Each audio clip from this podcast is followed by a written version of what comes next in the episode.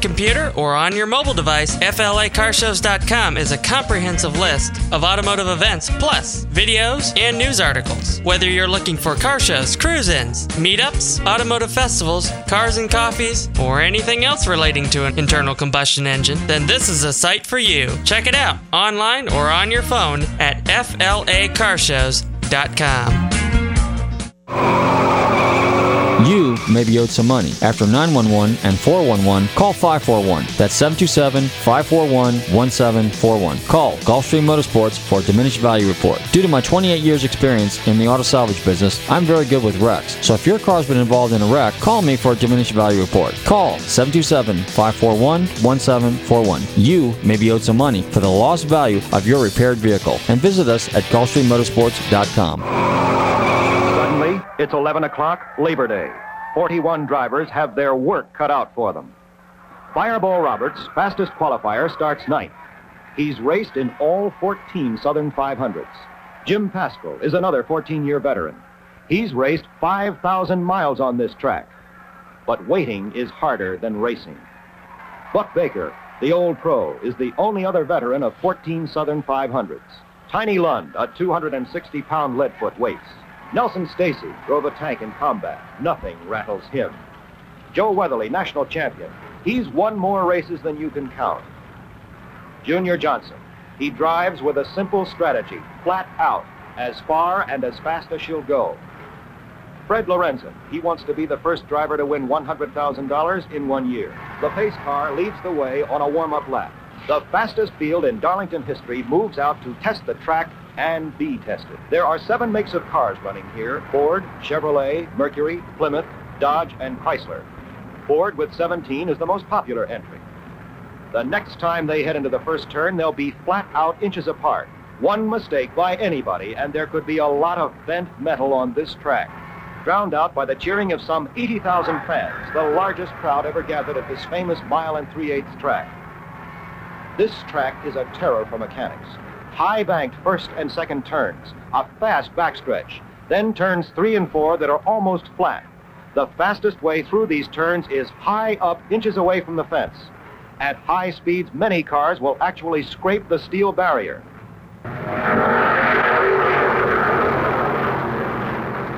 They're racing. Fred Lorenzen jumps to the lead.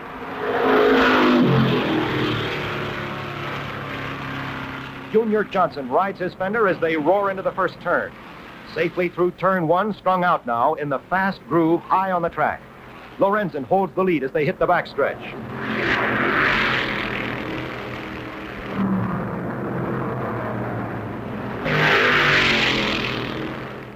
Lorenzen's Ford sets a record-shattering pace for lap 1, but Johnson isn't impressed. He swings wide coming off the fourth turn.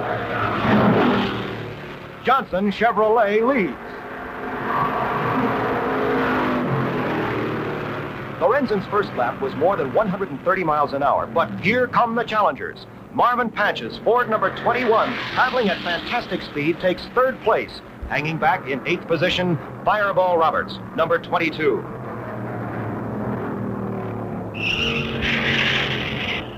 Ed Livingston bashes the fence and slides across the track, out of the way of faster cars. There's no danger and no caution flag. The race goes on at record speed. Panch takes second place, catching Fred Lorenzen, then sets his sight on the front runner, Junior Johnson. At the end of 25 miles, Panch is 5 miles an hour faster than last year's record, but he's still second. While the fans are glued to the tremendous battle for first place, Fireball Roberts has slowly moved through the field and is now running fourth. He's turning laps in 37 seconds flat, 133 and a half miles an hour. Faster than the track record. Panch is racing down to the checkered flag. As long as there's no traffic, he's all right. But he can't hold power into the turns to pass other cars. Glenn Wood, his mechanic, watches helplessly. Lorenzen keeps the pressure on Roberts, although a lap behind with time running out. Roberts, his tires threadbare and his fuel almost gone, moves out of the way as Lorenzen gets back in the same lap.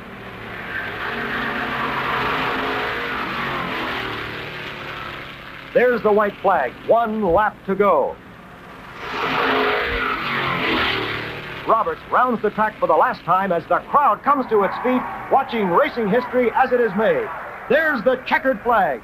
Fireball Roberts, driving Ford number 22, wins the 14th Southern 500 in record time. 500 miles in 3 hours, 51 minutes. It will take another 500-mile race without a caution flag to top this amazing speed. Marvin Panch finishes second, a brave and brilliant race behind him. It just wasn't our day, he said. With a little luck, we could have won. Roberts rolls his Ford to the winner's circle. And now... Hey, Rocky, watch me pull a rabbit out of my hat. Again? Nothing up my sleeve. Presto! No doubt about it. I gotta get another hat. Now here's something we hope you'll really like. Hi, everybody. This is David Hobbs, racing driver and speed commentator, and you're listening to Nostalgic Radio and Cars.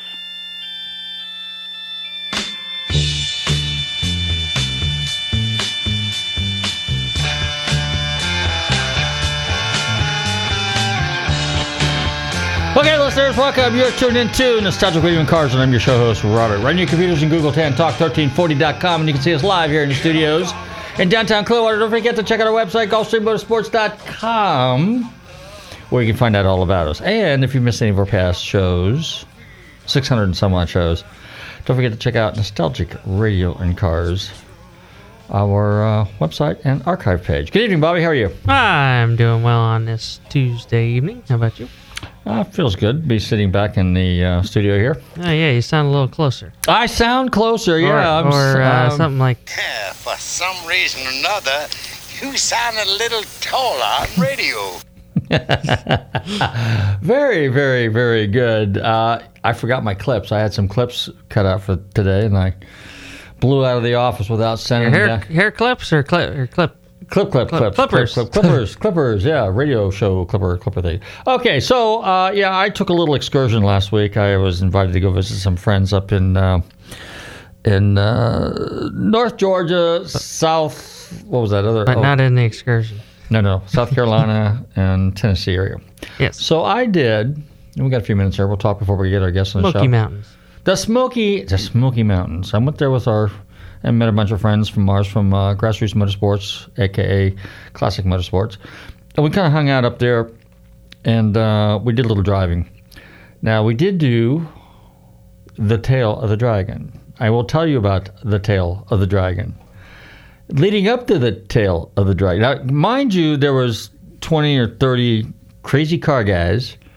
15 of us had Porsches. The other 15 had a mix of BMWs, Benzes, we had an Aston Martin, and my friend Greg brought a 1925 Bentley, which to me, that was probably the most thrilling event for the whole couple days we were up there tooling around, because he had to work that car. You talk about shit, it's a 4-speed transmission or 3, whatever it was. And, you know, it's got a clutch, obviously, but there are no synchronizers in that transmission. And he had to really work that thing, you know, just time it just right, get those gears where they needed to be. Now, mind you, the Smoky Mountain area, we've been up there many times, right, Bobby? When you were younger, we used to go up to Hiawassee and Dahlonega and areas like that, and Young Harris, and... there's a couple of, I can't remember. Lake Lanier and Brazelton. Yeah, all that. Anyway, an awesome Bill from Dawsonville, Georgia. And the roads are absolutely amazing, but what was probably more amazing is the fact that I haven't taken my life in my hands like that since, I don't know, can't remember when. So... we were driving, we got up in groups, and it was kind of like, hey, well, you know, the faster guys, let's kind of like do our own little thing. Well, that kind of through attrition, we just kind of like found out who the faster guys were. Of course, you know, not to be outdone, it's a competitive thing, you know, guy thing, you know. Once you've been on a racetrack, you are a race car guy, and you just tend to just instincts take over, and you haul butt.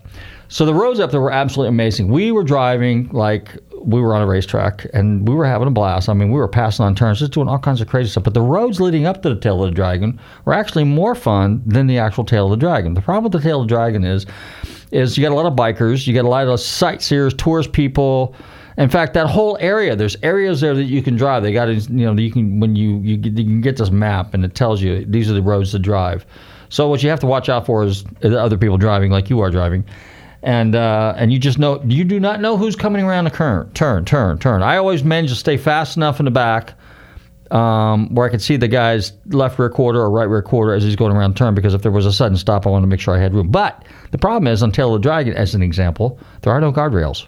And it pretty much goes straight down. So if you go off, you go off. There's a lot of little crosses with little flowers all along the way to dot that whole 11-mile little stretch from Robbinsville, basically, which is where it starts in I think that's North Carolina, and ends in Tennessee or something like that. But it was a lot of fun. And would I do it again? Absolutely, positively.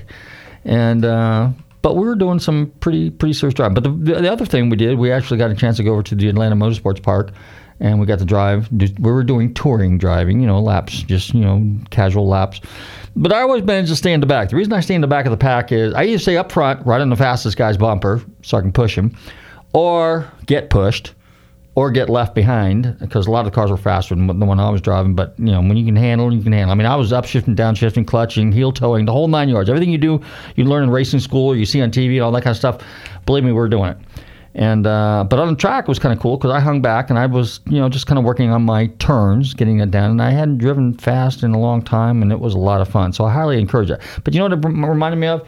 What's the motorsport park, Brady? The go-kart track up there in Emberness, or just south of Emberness there. The Bushnell Motorsports. Yeah, you know what? If you want to drive fast and have some funs and jar your teeth on the alligator strips, go to the Bushnell Motorsports Park.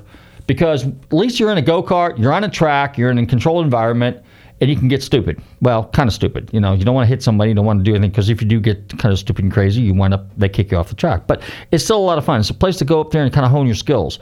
And you're really racing against the clock. That's it's a lot of fun, and I highly encourage that. In fact, we're going to go there probably within the next couple of weeks or something like that. We're going to diddy bop on over there. We might even have Brett and his wife on the show to talk a little bit about the. Bushnell Motorsports Park. So if you're listening to us up there in Zephyr Hills, just point your car north on 301 and give yourself 30 minutes and 45 minutes and you'll be there. Yeah, and it's on 48, is that what it is? Yeah. I-75 and 48, whatever that exit is. And the Bushnell exit. The Bushnell exit. Isn't there a barbecue place up there? There's Love's with an Arby's in it. Is that what it is? Okay. And there is a barbecue place. There's an arcade. It's all kinds of stuff. Anyway, so that was that. So Tail of the Dragon, if you've never done it, you need to do it once. Actually, I did not go fast on the Tail of the Dragon. I just let everybody kind of cruise because there's motorcycles. Although there's a couple of guys on bikes that were kind of trying to bump on my bumper guards there a little bit, so I gave them a little taste of what Porsches do. And they kind of hung in there pretty good. And then what I did is I pulled over, because there's pullovers. And if you're a courteous driver, you pull over and let the fastest guys go by, which is what I did. But I basically enjoyed it, because the trees, the roads, the quiet, the peacefulness. I mean, it was really, really, really nice.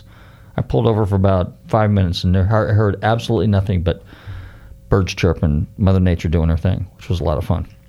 So I look forward to doing that again sometime. Anyway, our friends at Fastlane Travel will be putting together some tours, so be sure and check our website. And with Fastlane Travel, they will be doing some tours and driving tours across the country. So we will keep you informed as to how those progress. And what I forgot to do, Bobby? I forgot to pick a song. Why don't we? I was just looking at that. How about we do something from the Kinks? I don't know why the Kinks. I was listening to the Kinks. Yeah, we do have to do that. Everybody does Lola, so let's not do Lola. We could do... Well... Okay. Oh, yeah, do Lola? Not to... All right, let's do Lola. I mean, she actually not in love with the song, so that's a good thing, yeah. I guess. But but this is the Lola by the Kinks, not Lola by... Who was the other guy? Barry Manilow or something like that? Or I don't know. Oh, yes. Somebody else did one. Yes, it was. But that was the Lola from the Mediterranean bar. Right. Mediterranean? No, not Mediterranean. It's South Caribbean. Disco. Yeah, we're not doing that because we're not into disco. Well, yeah, yes, kind of. Well, yeah, we play plenty of disco. Have we played disco on the show before? Oh my! Hey, you're tuned into Nostalgic Radio and Cars. We're gonna play some Lola, I guess. You're tuned into Nostalgic Radio and Cars. Here's the Kinks, and we'll be right back with our special guest for the evening. And don't touch that dial, because we will be right back, because this gentleman was on last week, and we're gonna do part two with Mike Hall from Chip Ganassi Racing. Hey, see you in a few. Asked her her name, and in a dark brown voice she said, Lola, L-O-L-A, Lola, Lola, Lola, Lola.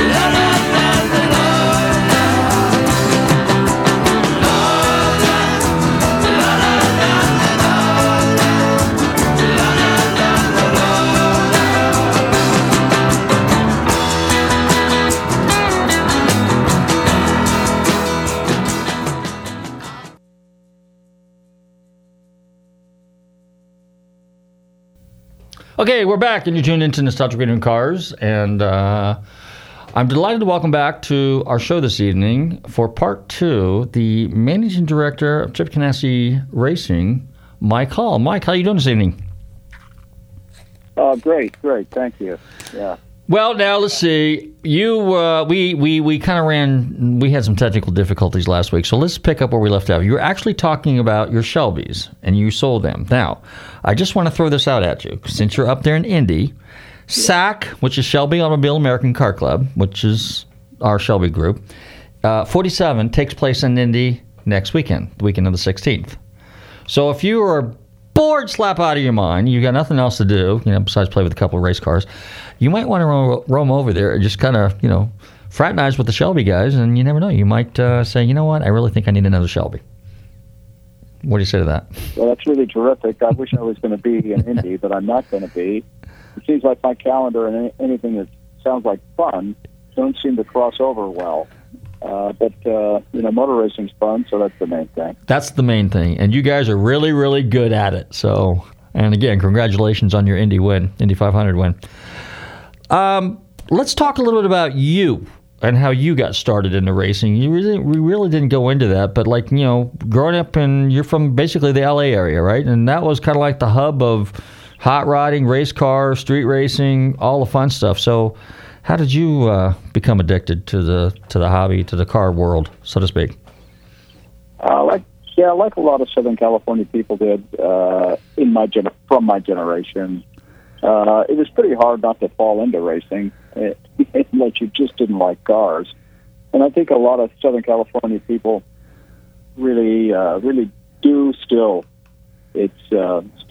Still enjoy classic street cars, hot rods, and all of that. You know, Southern California started out probably, I guess, with lake bed racing first, and then it kind of transferred itself into a lot of things that we saw happen in the 60s. A lot of the industry in Southern California, the aerospace industry, had a lot of technicians and fabricators and people that worked with their hands that transferred themselves into the automobile racing industry. People know about the famous people, and there were a lot of people that probably should have been famous that all merged and worked in the 60s. I'm a child of the 60s. I grew up in the 60s and loved motor racing from the very beginning of my life.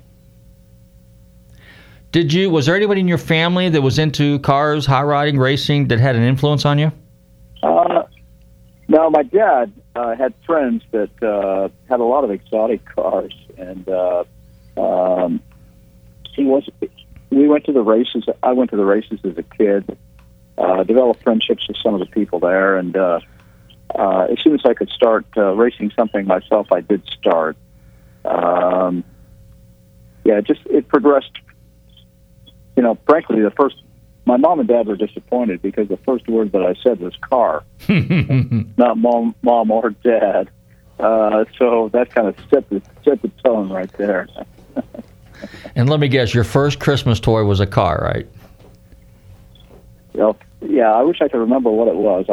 My memory's either gone now, vaporized, or I don't remember, one or all of you, Bob. But I had a lot of model cars when I was growing up, built a lot of model cars. And as soon as I could use my hands on cars, I did, and had friends like myself that we all had cars, and we had a great time doing that in California. When you were growing up, and obviously this is a question everybody gets asked, what was your first car? My first car was a 55 Chevrolet. Okay. Street car. Street racing car, really. Everybody drag raced in Southern California somewhere, either Van Nuys Boulevard, Pasadena Boulevard, or somewhere else, on Friday night or Saturday night, depending on which locale you wanted. By Bob's Big Boy, that was the big deal. That's where everybody met, and certainly developed some great friendships there. And I loved road racing growing up and went to a lot of road races. And so I met friends that were doing that. There were a half a generation or even a generation in front of me, and got to go to the racetrack with those people. And my first car was that. My second car actually was I was getting ready to go to college, and And my dad said, that 55 Chevrolet is probably not going to work very well. I sold it to somebody that wanted to have it real badly. And he said, he had a friend, his name was John. He was an auto wholesaler in L.A. And he said, John's going to go get your car at the auto auction, so you'll have something to drive for 4 years. And so I figured they were going to come back with a Volkswagen Bug or something, something like that. Uh-huh. And he said, we got a car. It's a German car. He said, it'll probably last you for 4 years. These guys come back from the auto auction with a 911S Porsche. No way. A 69 911S. 69 911S. And a European version, so it had all the European instrumentation inside, the different engine, the upgraded suspension and brakes, and so on. And frankly, the only thing I did with it for 4 years while in school was I changed the oil in it, and that was it. And my dad was a little disappointed because when I got out of college, I wanted to go motor racing. I didn't want to continue on. He wanted me to be an attorney. Didn't want to do that. And so I sold the Porsche out of LA Times and bought my first van, trailer, and Formula Ford so I could go racing with the proceeds. That's what I did. And shortly after that, I started racing, club racing in Southern California. And I was offered a job at the Jim Russell School at Willow Springs to be a driving instructor because I was doing pretty well. And the guy that was there was going to England to race over there, so it was perfect timing for me. So I worked there for 4 years at the very beginning of my working career, as well as racing on the weekends simultaneously. So that worked out really well. Well, now that's interesting. I'm kind of partial to Porsches a little bit. So have you had other Porsches since then, by any chance? No, I have not. I'd love to have one, but I just... You know what? It would probably sit in the garage most of the time, and it would seem like maybe it'd be a great investment at this point in anybody's life to have something that has some value like that seems to appreciate if you look after it. But I've driven some, but I don't presently own one. Let me ask you this: so back then, okay, so when you graduated from college. After the 4 years, what was your major then? Because obviously, law is after that is another 3-4 years. Yeah, no. I had a double major in college. I was a double major, political science and economics. Oh, economics. Oh, really? Interesting. I use both of those today, right? But who would have thought? Yeah, who would have thought? That was because I was pre-law, right? Gotcha. Pre-law and just I don't know, guys like me from my generation, Vietnam was going on, and the idealistic people like myself that started in college when Vietnam really ramped up, we became very unidealistic, and we wanted to just get away from anything that represented the corporate world or you name it, anything like that. Racing was a great avenue for me, so I just got after it after that, and just kept working at it, and I'm where I am today because of it. When you were younger then, so Riverside was a big track down there. I don't know if Torrey Pines was still around when you were growing up there in Southern Cal. And then did you ever come up to Laguna Seca, Sears Point, places like that? I mean, did you go to any of the road races back in the day? Oh, absolutely. As a kid, we'd go to races. I don't remember Torrey Pines. I don't remember going to Torrey Pines, let's say that. Okay. It was no longer, as I recall, Torrey Pines was, that was part of a military base at the time, and that's where they were racing. Right. From what I've been told. And but by the time I was old enough to remember, it became a golf course. So that area there, anyway. And so I never went there. I did go to Santa Barbara, road races a couple of times. As a kid, I went to Paramount Ranch, which was the back lot for Paramount Studios. They only raced there 1 year. Had these club races there 1 year. Willow Springs, Laguna Seca, Phoenix. Those are the places we would go for races. Sonoma was opened in 1970. Formula 5000 race, though. I did go to that race as a spectator. It was open for a couple of years, and then the guy that ran the place or owned the place went into receivership, and it slows down for quite a while. But then, it's active now, certainly. But and went to Riverside a lot. I raced a lot of races at Riverside. Won a few actually, a couple of big ones for me, and some others too. Let's see, what other club racing tracks did I race up there? Hopeville, which was an airport track near El Centro, California, and then we would go east in the summertime and race in the Midwest. When you were spectating the racing, I mean, you got into racing, so let's just say around 70, 71, 72.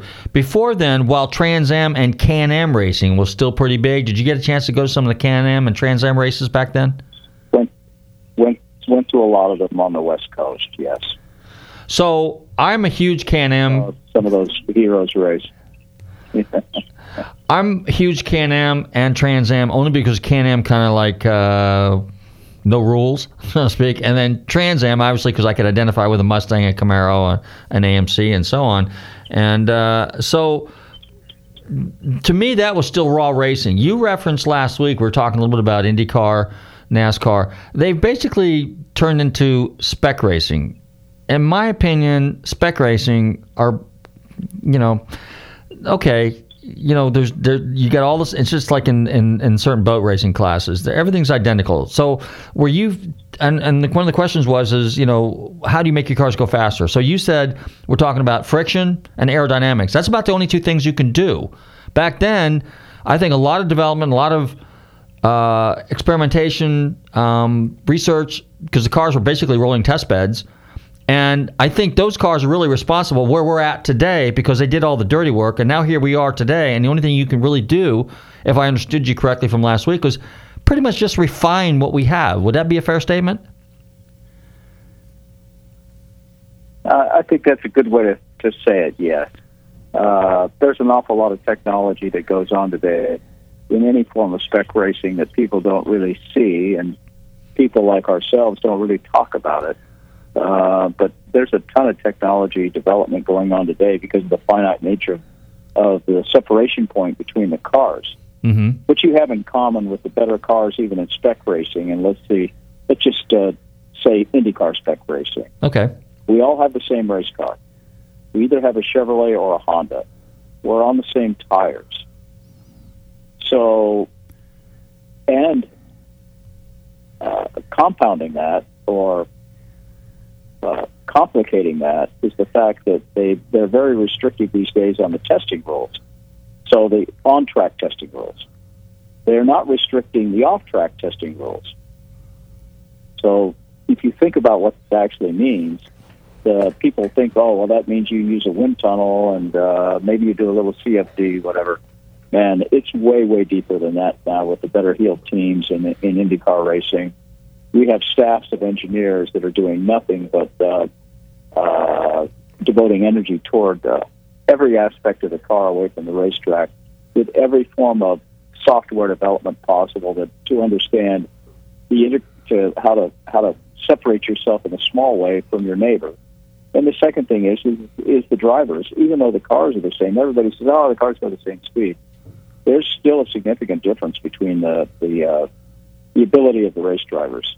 It's not seen well because the racing is so close. But you normally will see it in a motor race, an IndyCar race. Well, let's just say, like we just raced in Detroit, the street race in Detroit this last weekend. The first three or four cars separated themselves by almost a whole lap by midway through the race. Now, the reason they did that was they had really good cars, but you had really good drivers in the cars. So you see that sometimes predominantly, let's say, more so at some races than others. But those are really the differences that you have. And then most of the teams now in IndyCar racing are multi-driver teams, multi-entry. And there's an enormous amount of share between the drivers and the engineers for the drivers by on the race weekends, taking the data that you have, analyzing it for drive style, lateral acceleration load, how the tire reacts, how it reacts to what the driver wants, and all of those things. So there's an awful lot going on that the average person probably will never be privy to see. It's unfortunate, but that's the reality of it because you don't want to give it away.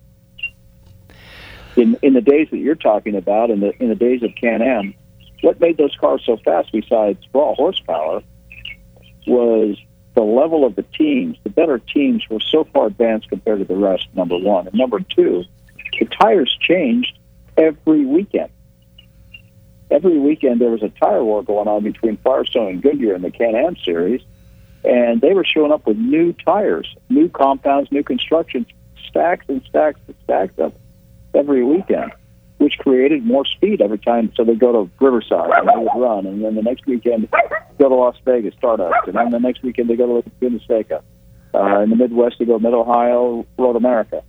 And every weekend, those people would hustle up to build stacks and stacks of tires for the better runners. So the better guys had unlimited rubber. And that created a lot of speed that people just saw the track records being broken. Tires contributed greatly to that. Today, like you mentioned, so that you all have to run in the same tire. So, and you mentioned friction. So I'm going to assume friction has to do with bearings. Aerodynamic is kind of friction related, okay? Oil in the engine, tolerances, all that stuff comes into play, correct? That is right, yep. So what has been your experience? Let's talk a little bit, because I want to get into the e-gas and the gasoline, because you said next year you're going to be running some special gasolines. So let's talk a little bit about oils.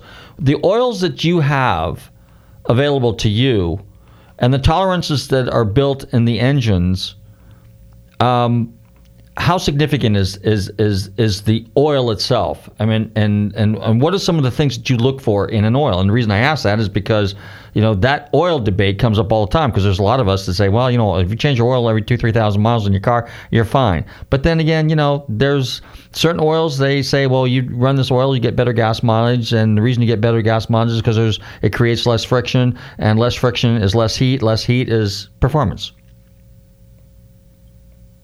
Well, that's a good way of saying it. I don't know if I could say it any better than that.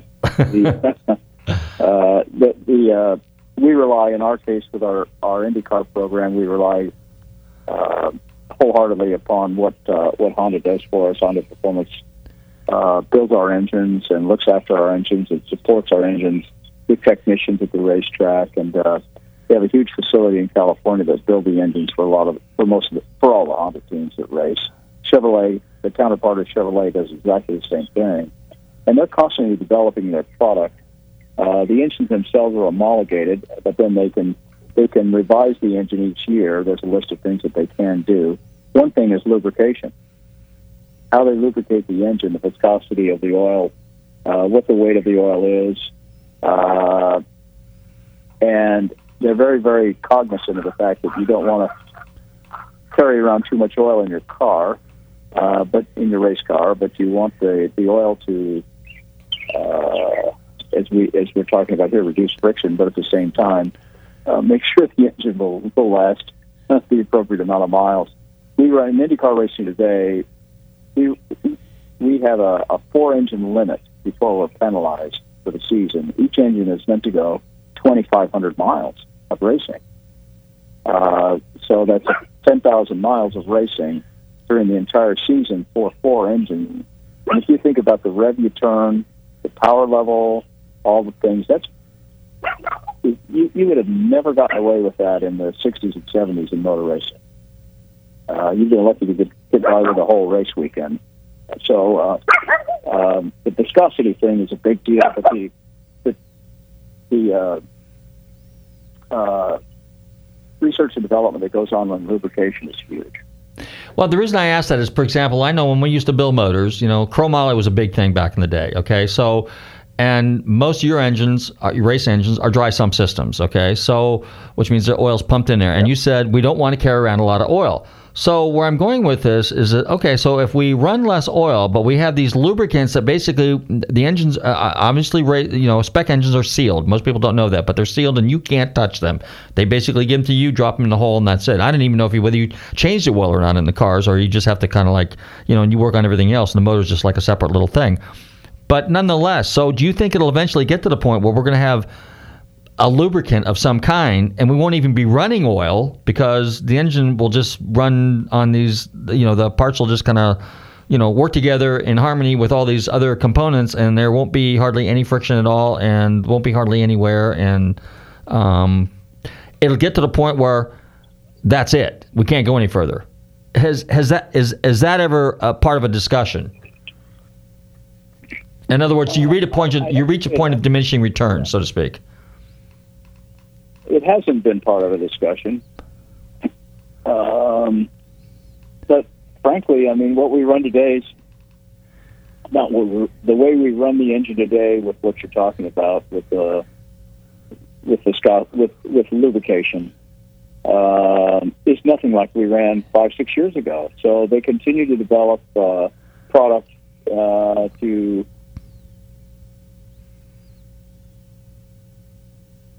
be almost friction proof with how the tolerances of the engine are built in relationship to the lubrication property that they have. So I suspect in 5 years it'll be totally different than it is today. I have no doubt. It used to be in IndyCar racing that the crew chief mechanic, not only built the car, but he also built the engines. You know? So today that doesn't happen. The chief mechanic today is totally responsible for a race car, an IndyCar race car, but he's responsible for the completion of the car, all the components on the car, and that includes the engine installation. And if there's any problem with the engine at all, it just comes out and is given back in our case to Honda. Okay. Let's talk about this e-gas, this new gasoline. Tell us about the fuels that you're going to be running in the series next year. I think that's kind of, you mentioned that there'll be a change in fuels. I think it's terrific. It'll be a seamless change for us. It's already between Honda and Chevrolet on their engine dynos. They've run a lot of miles, thousands of miles already, and with transient dyno and regular dyno running. But the engine, the fuel that we're going to run next year is to be a byproduct of sugarcane, actually. So the waste material from sugarcane after it's harvested is going to be the base for the product that we're going to put in the fuel tank next year. There's no power loss. It's a biodegradable fuel. And IndyCar is making a statement by what they're doing. Shell is producing it. And we'll have it in the cars testing this winter when the race season is over. There is an engine testing program going on with Chevrolet and Honda for the 2024 IndyCar engine. That fuel will be used, I believe, starting with the next test they do in the end of June. But I know I can't speak for Chevrolet, but I know Honda has a lot of miles, thousands of miles on this engine on the fuel already. It's really a great thing if you think about it. It's not coming out of the ground. It's not taking petroleum product out of the ground, and it's actually doing the same thing that a petroleum-based product would do. So at the moment, you're not going to find it in a pump fuel station anywhere, but we get in 55-gallon barrels. So basically, just in simplified terms for my listeners, we're basically talking about a really sophisticated, advanced form of ethanol, correct? Would that be a fair statement? A really high-potent ethanol fuel. Yeah, I think that's a good way to describe it. Ethanol is produced from a corn byproduct. Right. So they're very similar, I suppose, yeah. So now, I think the difference, though, frankly, the difference is ethanol is really, really caustic. Yes. And frankly. And this is not by comparison. So if there was a difference between the two, all of the processes are the same. I'd say that's the biggest difference between the fuels. Now, does it have an octane rating? It probably does, but I don't know what it is. All right, so let me know let's go back to the engines, whether it's a Ford or a Chevrolet or a Honda. These engines that you're running today, we all know that compression makes power. And then for the longest time in the 70s and 80s, we're down to 7 and 8 to 1, kind of like we were in the 30s and 40s and stuff like that. But they realized that, racing engines run 13, 14. I was running 13 to 1 motors back in the 70s when I was street racing. So, and some of those cars were running 17, 18, So your racing engines that you have today, you turn, close to 10,000 RPMs or more on some of those cars? And aren't you running like 13, 14 compression ratios? Well, I'm not supposed to say what that is. I've signed in the documents. Oh, okay. Then that's okay. I won't put you on the spot. You're pushing in the right direction. Okay, so basically, we know compression makes power, and that's and they finally figured that out. But in order to have a successful engine to run on compression, you got to have octane. So I'm just going back to the basics, like when I was a little, street racer kid, and I'm thinking, okay. But so we're kind of like still taking It's fair to say that we still take a lot of old school stuff, and we take that knowledge and we refine it today. But the basics haven't changed. All we do is, because of technology and computers and software and this and that, we can just make it state of the art. That's probably the best way to sum it up. I think that's a good way to summarize that. Yeah. Okay.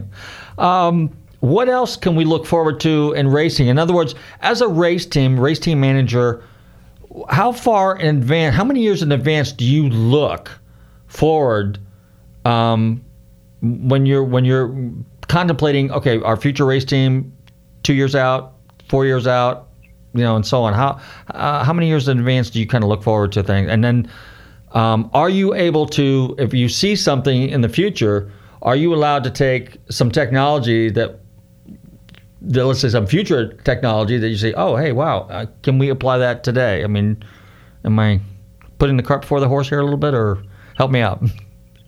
Not really. I mean, I think race teams generally are what they forecast is how far in front the all of us represent a car manufacturing company in some way or other. Okay. If you have a full factory deal, that's one thing. If you have a semi factory, you're supported by a factory. That's how you forecast where you're going. You either forecast it with the existing manufacturer, or you're working hard to find another one, one or the other. So in our case right now, we have long-term contracts with Honda. We have for IndyCar racing. We have a long-term contract with General Motors for a Cadillac project in. That'll become LMDH next year, and sports car racing globally. We'll run a team overseas as well as a team in the United States that will race global sports car races and converge on Le Mans in 24. That project goes several years past 24, so there's quite a bit of forecasting going on with that. And then we also race in the Extreme E. I think we talked a little bit about that last week. Mm-hmm. That's right now for us, that's a 5-year project. So we forecast way down the road with that. In terms of the advancement of technology there, as those 5 years, each year they allow you to do more and more things there. So we work pretty hard down the road to be really well in advance of the rules that change. How much influence do race teams have when the racing sanctioning bodies want to change rules? In other words, are you guys in a situation where you can put your foot down and say, no, we're not doing this? Or do you guys just say, let's debate the issue a little bit and let's kind of hash it out? Or do you just say, all right, whatever? Well, if you want to equalize the competition, change the rules. Yeah. That's probably the bottom line statement for what you've just said, the way you've asked your question. The sanctioning bodies, in our case, both in sports car racing and IndyCar racing, they will come and ask us questions. Mm-hmm. As a team, they'll want our opinion about what we think about various things, whether it be on course, off course, what goes on with the cars, lots of other things besides that. But they try to get a sounding board from the race team so they understand the direction and how it's going to affect, in these days, they're really interested in how it's going to affect the economy of our race team. In other words, they don't want to change the rules so quickly that they've created hardship on the teams. They'd rather have planned obsolescence with the parts on your race car. All the sanctioning bodies work really hard for that now these days, because with the way that we all race, where you're racing almost, continually till your season is over, you're way ahead on your product.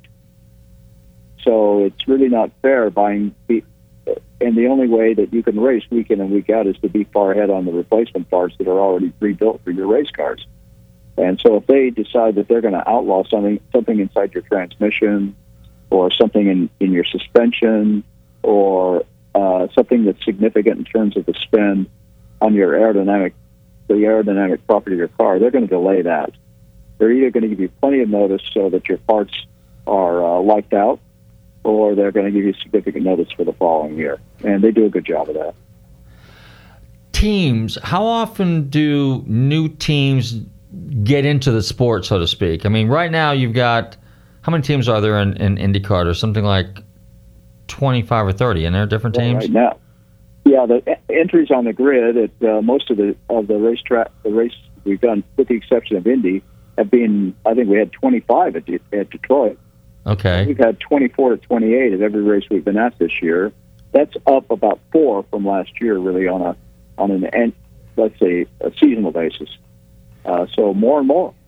And there's some great new young owners in the series. So it's moving along. It's there's a great renaissance going on in IndyCar with the increased ownership and entries. Are they encouraging that? I mean, is the sanctioning bodies, are they encourage that? Do other team owners want that? Do you want more teams, more competition? More cars on the track, so to speak? I mean...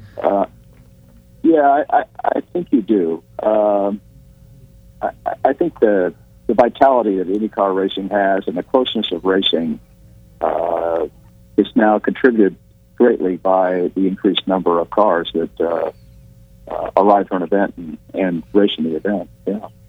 How about in the GT world, in the road racing worlds? Is the same theory hold true for them as well? I think that there's a. That what's really happening is this global unification of sports car racing. Okay. They've finally gotten back together, the U.S. side, the North American side, and the sanctioning body that controls, the governing body that controls world sports car racing. Mm-hmm. They've set about to try to equalize the rules between the WEC Championship, the Asian Championship, and the American Championship. They want to have equal footing for all those championships so they can converge at any time and race with each other. That involves balance of what's called BOP, balance of performance. But the reality is what's happening now with this LMDH category is they're going to equalize prototype racing in some fashion as we go forward, beginning in 2023. All new cars.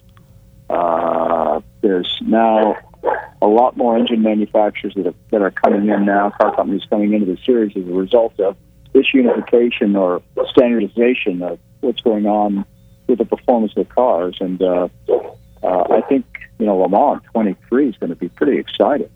A lot of the same cars that race at Le Mans will most likely race at Daytona this coming year at the beginning of the year.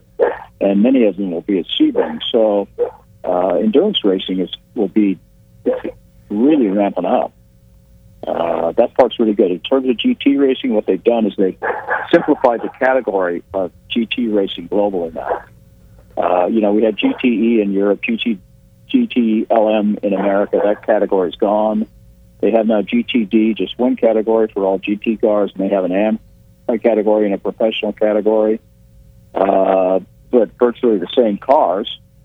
Just with professional drivers in one area and a professional with an amateur in the other classification, the other part of that, the AM class. And there's an increase in manufacturer support because of all of that, because it's now the fields are deeper, heavier, and there's a lot more activity going on there. Well, it sounds like racing's got a very, very bright future, and that's good because I'm all excited about that. But the sad news is we just crossed the checkered flag, the checkered line here, and we're out of time again, Mike. But again, I want to thank you very much for share some stories with us. I wish you guys and the Ganassi team all the best of luck, and I'll probably bump into you guys at probably one of the road races, Daytona, Sebring, something like that, because I usually go to those events. So in the meantime... well, we're at... we're at Road America this weekend. That's a lineage place, so it's great to go there. We're there with IndyCars this weekend, so looking forward to going out to race this weekend.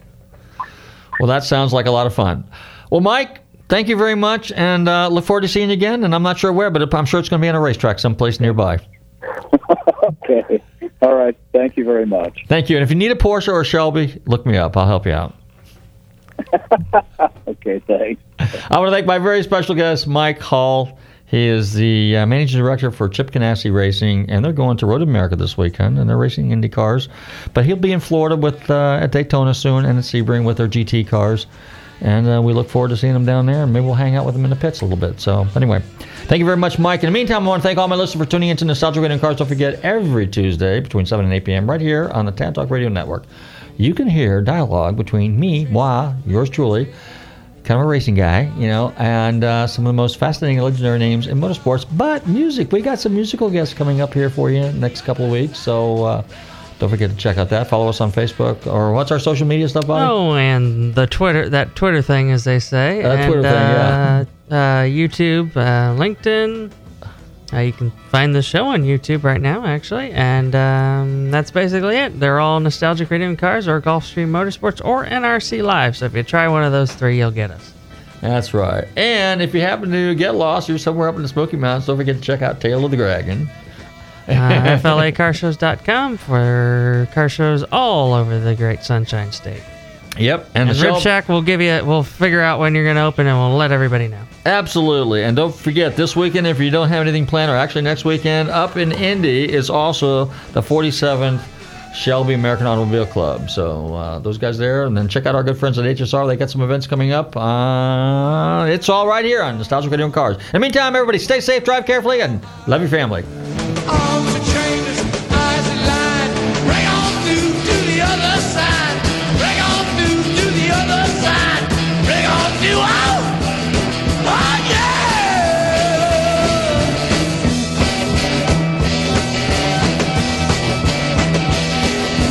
Bay to sea, week to week, day to day, hour to hour, day to straight, deep and wide.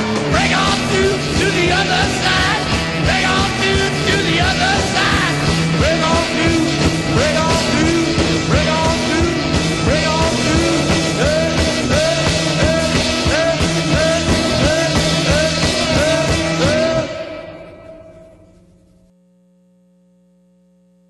WTAN Clearwater FM 106.1, WDCF Dade City FM 102.3, WZHR Zephyr Hills FM 104.3. Listen.